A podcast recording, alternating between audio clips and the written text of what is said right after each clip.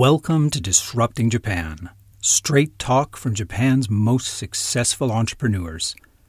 Twice a month, you and I will sit down and meet the founders of some of Japan's most innovative startups.